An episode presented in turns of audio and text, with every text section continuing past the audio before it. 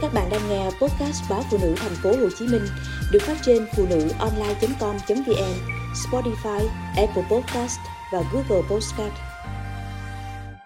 Dở khóc dở cười với ông chồng yếu đuối.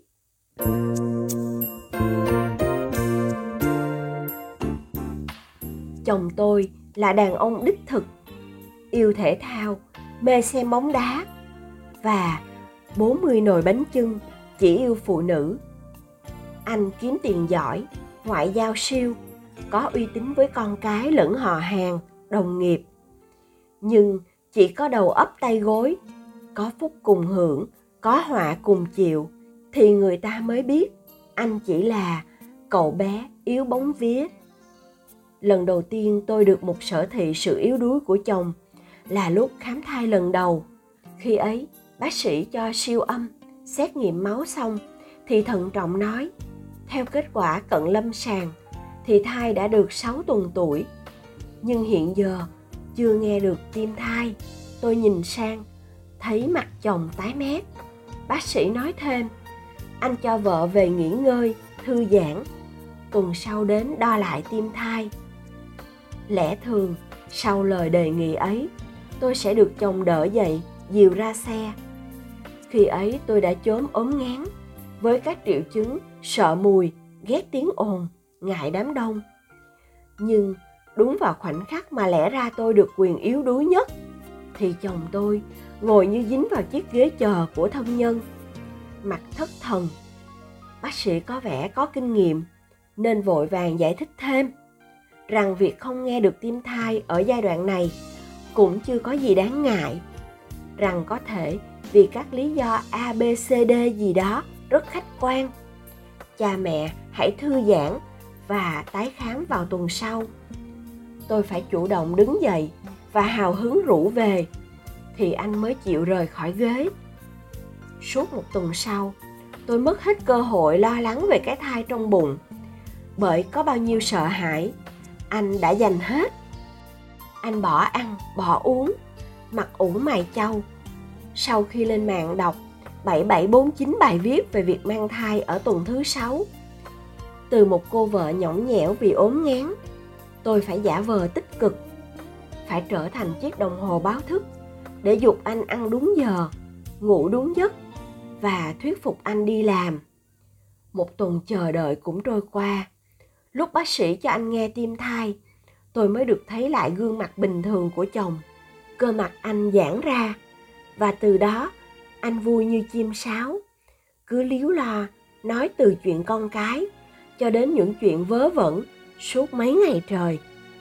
Đó là một cuộc yếu đuối suôn sẻ của anh, khi vợ chồng bù trừ, tạm ổn, để dìu nhau qua cơn nguy khó. Nhưng lần thứ hai không dễ dàng như thế. Con trai đầu lòng của tôi khá háu bú. Tôi làm mẹ lần đầu nên chưa thật kinh nghiệm hễ con còn bú, là tôi còn mời. Thế là thằng bé no đến mức bị thoát vị rốn. Thấy rốn cháu phồng to lên, mẹ tôi dục thằng bé bị no quá rồi, đưa đi bệnh viện gấp. Tôi vội đưa con lên taxi, tiến thẳng đến bệnh viện nhi đồng. Trong thời gian đó, chồng đã hay tin từ bà ngoại, nên hớt hải gọi cho vợ, hỏi thăm thằng bé. Và khi nghe tiếng con khóc ngằn ngặt, anh chẳng đợi tôi trả lời mà nói luôn. Em làm mẹ mà không biết con bú đủ hay chưa à? Lần này chắc chết mất. Sao mà chịu nổi? Anh liên tục đúc kết một thực tế ảm đạm và dội vào tôi những thắc móc đầy bế tắc. Hoàn toàn không một lời động viên, cũng không hề có giải pháp. Cuối cuộc điện thoại, anh cũng không thèm hỏi tôi đang đưa con đến bệnh viện nào. Anh cúp máy sau một trận than vãn u uất tôi thừa biết anh đang hoang mang, không biết chạy đi đâu. Bèn lịch sự nhắn, em đưa con vào cấp cứu bệnh viện nhi đồng thành phố ở quận x, đường y. Vợ chồng gặp nhau tại phòng cấp cứu. Khi ấy tôi đã được bác sĩ trấn an bằng những giải thích khoa học, kèm theo một giải pháp y khoa khá nhẹ nhàng. Thấy anh hớt hải chạy đến, tôi truyền đạt lời bác sĩ với giọng bình tĩnh nhất có thể thế nhưng, đáp lại sự bình tĩnh của vợ, anh nói, lần sau em phải để ý hơn đó. Lòng tôi như ly nước đã đầy ắp những giày vò, lo lắng, bức xúc. Giờ được anh dội thêm một gáo nước lạnh. Tôi ôm con đi theo bác sĩ mà khóc như mưa. Tôi giận chồng suốt một tháng sau đó. Mặt anh làm đủ trò để giảng hòa. Chuyến xe đưa con vào cấp cứu trong cùng cực sợ hãi và giày vò bản thân, lại bị chồng giằng dỗi, trách móc. Cứ ám ảnh tôi tôi thấy như bị chồng quay lưng, phán xử ngay lúc mình cần chỗ dựa nhất. Nhưng rồi, đời sống hôn nhân sớm cho tôi thấy muôn mặt dở khóc dở cười của người chồng yếu vía. Lúc tôi bị đứt tay và chảy máu quá nhiều, anh quán hoàng tìm cách cầm máu và không ngừng trách mẹ chồng tôi sao mẹ lại để vợ con dùng con dao này? Lúc tôi phải cấp cứu vì bị tắc tia sữa, anh bỏ luôn chuyến công tác quan trọng để chạy đến bệnh viện và khóc đỏ mắt lúc ngồi chờ tin bác sĩ. Hay lúc nghe tin mẹ ruột tôi phải sang singapore mới hy vọng cứu chữa được căn bệnh nan y giai đoạn cuối. Anh cuốn quýt vò đầu bứt tai và đề nghị tôi, hay mình bán căn nhà này để có tiền cho mẹ chữa bệnh? Trong những lúc ngàn cân treo sợi tóc. Lý trí anh chỉ tập trung vào trung tâm của hoạn nạn và cố tìm cách giải quyết.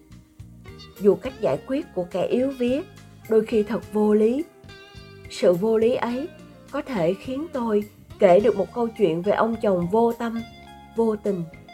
Nhưng đằng sau đó là sự yếu đuối, mù quáng của một người quá lo lắng cho người thân. Mẹ tôi nói chẳng ai chấp chồng con nóng tính, mà chỉ thấy thương vì nó luôn bằng mọi giá để cứu giúp mọi người. Vậy thì tại sao con là vợ mà cứ hay xoáy vào lúc yếu đuối của nó? Tôi nghĩ lại cũng chột dạ và chẳng bao giờ chấp sự quán hoàng luống cuốn của anh khi nhà lâm nạn nữa.